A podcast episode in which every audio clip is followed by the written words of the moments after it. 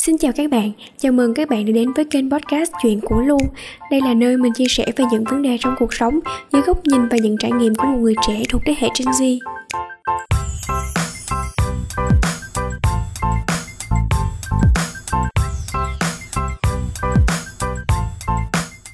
Hello hello mấy bạn Luôn luôn đã quay trở lại rồi đây Dạo này các bạn có khỏe không he à, mấy bạn ở Sài Gòn thì chắc là đã ổn hơn rồi đúng không? Vì mình có đọc tin thì thấy số ca nhiễm ở Sài Gòn có giảm và tỷ lệ người được chích hai mũi vaccine cũng tăng lên.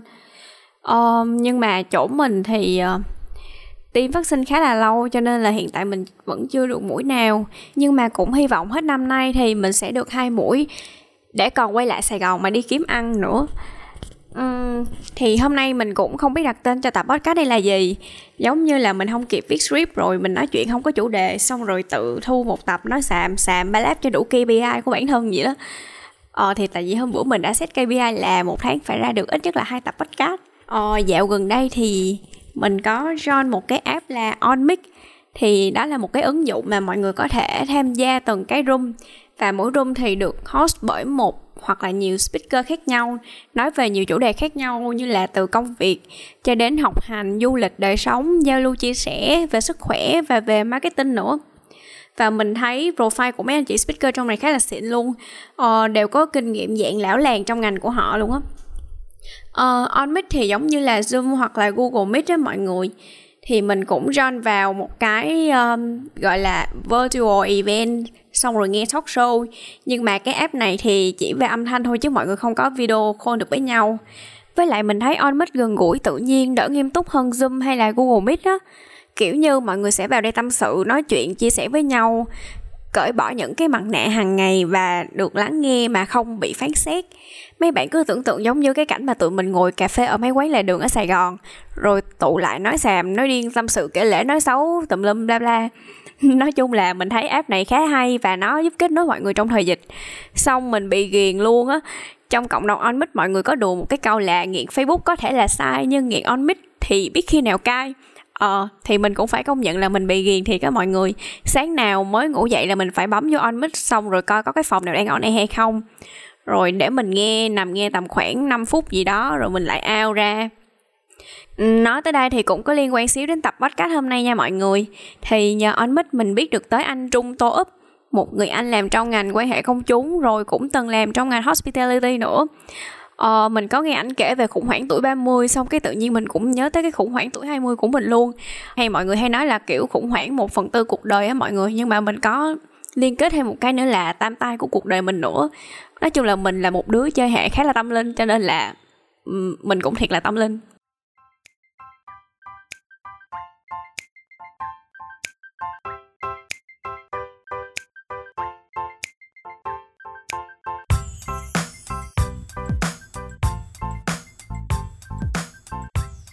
Um, cái câu chuyện tâm linh trong ngoặc kép của mình nó như thế này nè mọi người. Mấy bạn chắc đâu đó cũng nghe đến cụm từ khủng hoảng một phần tư cuộc đời hay là quarter life crisis. Thì nôm na đó là những cái khủng hoảng trong nhận thức và cuộc sống của những người trẻ trong độ tuổi từ 20 đến 30 tuổi. Cái khủng hoảng này nó xảy ra vì trong độ tuổi đó những người trẻ như tụi mình đã bắt đầu chập chững bước những bước đầu tiên từ môi trường an toàn để vào con đường đời đầy trong gai. Và nó cũng xảy ra ở ba khía cạnh về sự nghiệp tiền bạc và cả chuyện tình cảm nhưng mà do mình thấy là lúc mình vừa ra trường thì đại dịch covid bắt đầu bùng phát cho nên là cái khủng hoảng của mình nó như được bonus thêm với mọi người. Thì tầm khoảng giữa năm 2020 là mình đã làm xong luận văn và đợi xét tốt nghiệp rồi. Mà đúng lúc đó là dịch bùng lên. À, tình hình tài chính khá là khó khăn và ngay cả gia đình mình cũng gặp một câu chuyện nghiêm trọng ảnh hưởng về tài chính và cả danh tiếng nữa rồi lúc đó cộng thêm việc là các doanh nghiệp họ tái cấu trúc vì dịch hoặc là sa thải nhân viên. Cho nên là thị trường lao động lúc đó cũng khó tìm việc. Và cuối cùng là mình quyết định về quê với gia đình. Thì cũng dọn về quê ở, mà đó giờ thì mình ở Sài Gòn kiểu đi chơi riết quen rồi tự do tự tại không ai cấm cản gì hết. Về đây thì mình cứ thấy buồn chán nên cứ cọc cằn trong người sao á. Rồi trong giai đoạn đó thì mối quan hệ giữa mình và gia đình cũng không tốt lắm nữa mình đó giờ là đứa cứng đầu cứng cổ cũng khác khẩu với mẹ mình nên là ở nhà hai mẹ con cứ cự nhau hoài. Ờ, cộng thêm cái việc là mình thấy các bạn bằng tuổi của mình thì bạn mình đã đi làm được một hai năm có thành tựu trong đời rồi. Mình thì hồi xưa cũng chuyển trường rồi đi học trễ một năm. Ờ, rồi sao mình nhìn lại mình thì không có cái gì hết trơn mà còn bị dính mắc ở dưới này nữa. Đó là một cái kiểu peer pressure mọi người thì mình nhìn cuộc sống của người khác rồi mình lại tự ti về chính cuộc sống của mình. Thêm nữa lúc đó là mình cũng uh, mới chia tay với bạn trai thì tụi mình yêu xa 3 tháng rồi cái vì dịch xong rồi tụi mình break luôn. Uh, lúc bạn lúc bạn trai mình nói chia tay thì mình cũng hơi sốc còn không tin luôn á. Kiểu như là mình không nghĩ là người ta có thể bỏ rơi mình trong một cái thời điểm mình khá là khó khăn như vậy. Uh, mà thôi thì chắc là người ta cũng có lý do riêng của người ta. Ừ thì uh, lúc đó thì mình không tin luôn mình vẫn trả lời tin nhắn rất là bình tĩnh. Ờ, thời điểm đó thì đúng như kiểu mình từng là một đứa ngây thơ chỉ biết đi học đi chơi đi tham gia hoạt động xã hội rồi tự nhiên đùng một cái mình thành một đứa đứng mũi chịu sào của gia đình mình luôn. Ờ, mình vừa khó xin việc vừa tự ti vừa chịu áp lực khi nhìn vào cuộc sống của người khác rồi lại bị bỏ rơi trong cái mối quan hệ của mình nữa. Thì lúc đó mình muốn khùng luôn á và mình thừa nhận với mọi người là trong giai đoạn đó là mình đã bị trầm cảm. Và mình còn nhớ là mình từng khóc và mình vừa khóc vừa tự đập đầu mình vào một cái tủ để, gọi là, phản ứng lại những cái lời nói từ mẹ mình. Thật ra là bây giờ mình kể lại, mình còn cảm thấy ám ảnh nữa. Lúc đó mình cũng cố gắng tìm niềm vui để an ủi bản thân, nhưng thật sự là mình không biết cách nào để có thể trấn an tinh thần mình nữa rồi mình vô tình, gọi là, vũ trụ đưa đẩy mình biết đến thầy minh niệm. Thầy là một thiền sư và mình hữu duyên được nghe những bài giảng của thầy về thiền định, về hơi thở, về những cách mình quay vào bên trong soi chiếu tâm mình để vượt qua những nghịch cảnh. Mình thấy những bài giảng của thầy rất đời, rất thật và rất tâm lý. Qua đó thì mình cũng biết có nhiều bạn cũng gặp phải những khủng hoảng trong cuộc sống như mình rồi mình cảm thấy ờ, mình không cô đơn. Và thật sự từ thời điểm đó là mình đã quyết định chọn theo đạo phật, theo cái cách làm mình nhìn vào tâm mình, tin vào bản thân mình. Nói chung mọi việc vẫn nhẹ nhàng suôn sẻ gọi là tạm ổn cho đến cuối năm 2020 thì mình tìm được một công việc đầu tiên rất hợp với mình và mình cũng yêu thích công việc đó nữa. Rồi bạn trai cũ của mình về Sài Gòn tụi mình reconnect lại với nhau.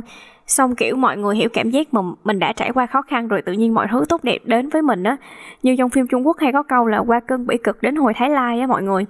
Rồi mình lên lại Sài Gòn, được gặp bạn bè, được đi chơi đi đây đó như là mình đã từng trước kia và thậm chí lúc đó mình còn thấy mình hơn cả bạn bè mình nữa kiểu mình bị tự mãn uh, cũng một phần vì tính chất công việc của mình nữa. Mấy bạn cứ hình dung thử là uh, ngày nào mình cũng dress up rồi trang điểm đi làm làm ở một tòa nhà xịn của Sài Gòn với bao nhiêu là công ty nổi tiếng. Vào thang máy thì nghe mọi người nói chuyện với nhau bằng đủ thứ ngôn ngữ rồi ai cũng ăn mặc ừ, rất là thời thượng sang chảnh.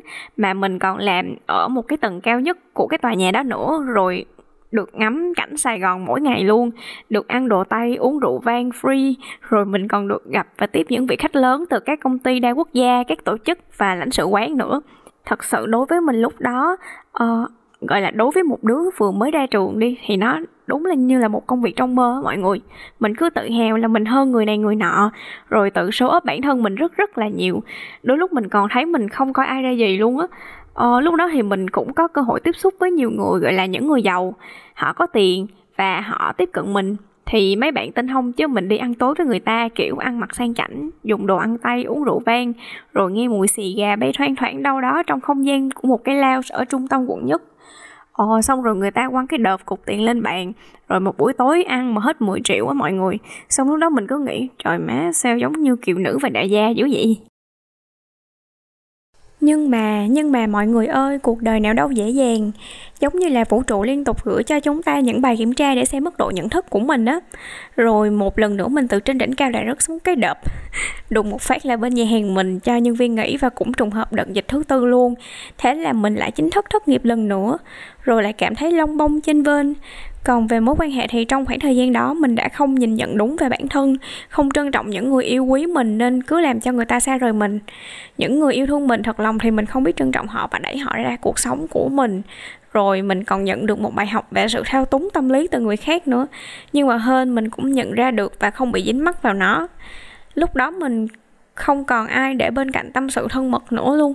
Rồi mình lại mất việc. Mình nhớ hôm đó mình chạy xe từ hàng xanh về quận 5 mình chạy trên đường điện biên phủ, rồi có anh kia chạy lên nhắc mình bật đèn xe lên kìa em. Mà tự nhiên ảnh vừa nói xong cái mình khóc hu hu luôn. Giống như là mình bị mọi thứ bỏ lại phía sau, xong rồi đột nhiên bất giác có người quan tâm mình á. Trời ơi, bánh bèo hết sức rồi sau đó mình cố ngoi lên tìm việc làm hai, ba lần, rồi cũng tìm được công việc về sự kiện nhưng lại bị dịch nó dập cho tiếp. Thế là mình quyết định an phận, dọn về quê ở, tu tâm dưỡng tánh, gọi là, nghiệm lại những vấn đề của bản thân và những điều mình đã trải qua. Và đúng là nhờ có đợt dịch lần thứ tư này, nó vả cho mình một phát quá mạnh nên mình mới nhận ra được vấn đề của bản thân. Chứ không bây giờ mình còn nghĩ mình là trung tâm của vũ trụ, rồi mình còn bay bay ở đâu á mọi người rồi cũng may mắn là mình còn cơ hội tìm lại được vài mối quan hệ cũ kết nối và chữa lành những vấn đề khúc mắc. Um, với những mối quan hệ không còn duyên với mình thì mình cũng nhẹ nhàng để họ rời đi. Thời điểm giãn cách xã hội là mình chấp nhận để bản thân nghỉ ngơi và dành thời gian cho gia đình nhiều hơn. Xong rồi mình nhận ra là ba mẹ ông bà của mình càng ngày càng yếu đi càng lớn tuổi. Đó giờ mình cứ để ý đâu đâu những người khác ấy, chứ mình không có quan tâm gì đến gia đình mình hết. Ồ, mình thấy bản thân mình cũng có sự tiến bộ là mình không còn la lối âm sòm hay đổ thừa hoàn cảnh nữa mà mình tìm cách thích nghi với nó. Nhờ dịch này mà mình đã vẽ ra được một con đường tương lai cho mình rõ ràng hơn tìm được một công việc mới về công nghệ kiểu trộm ví á mọi người. Um, người khác thất nghiệp giảm lương nhưng mà mình vẫn tìm được job mới có mức lương ổn định. Uh, cái này gọi là cảm ơn trời phật. Mà như giang hồ hay nói là thời thế tạo anh hùng hay là kẻ thất thời mới là trang tuấn kiệt. Ờ, mặc dù hiện tại mình vẫn còn loay hoay để làm quen với công việc mới nhưng mà mình cảm thấy bản thân đã bớt chênh vênh hơn thì đó là cái khủng hoảng một phần tư của mình. Và mình nghĩ cuộc sống sẽ không êm đềm và nó vẫn sẽ tiếp tục còn những cái cuộc khủng hoảng khác trong những giai đoạn khác của đời người nữa. Ờ, như kiểu những anh chị khác có khủng hoảng tuổi 30 rồi khủng hoảng tuổi trung niên bla bla ồ đúng rồi đời là bể khổ mà qua được bể khổ là qua đời. Ồ mình đùa xíu thôi nhưng mà qua những câu chuyện trải nghiệm của mình thì mình nghĩ trong mọi hoàn cảnh mình nên có cái khoảng lặng cho bản thân. Để nhìn nhận xem bản thân mình cần gì mình muốn gì rồi từ đó vạch ra từng con đường nhỏ. Rồi từ những con đường nhỏ thì sẽ tới những con đường lớn. Rồi từ từ sẽ vạch được toàn bộ bức tranh tương lai rõ hơn một xíu. Um, nhưng mà một bài học quan trọng của mình và mình nghĩ những bạn trẻ như tụi mình cũng cần phải lưu ý là kiến thức và những trải nghiệm là một đại dương rất lớn và tụi mình cũng chỉ là một hạt cát nhỏ nên mình cứ giữ cái thái độ cầu tiến, ham học hỏi và đừng có tự mãn về bản thân. Nhưng mà cũng đừng có tự ti nha mấy bộ. Tụi mình cứ hãy mạnh dạn đón nhận những trải nghiệm mới với một tinh thần cởi mở. Biết mình, biết ta, trăm trận, trăm thắng mà ha. Vậy hen, tập này mình nói hơi nhiều rồi. Hẹn mọi người ở tập podcast tiếp theo nha. Xin chào và hẹn gặp lại.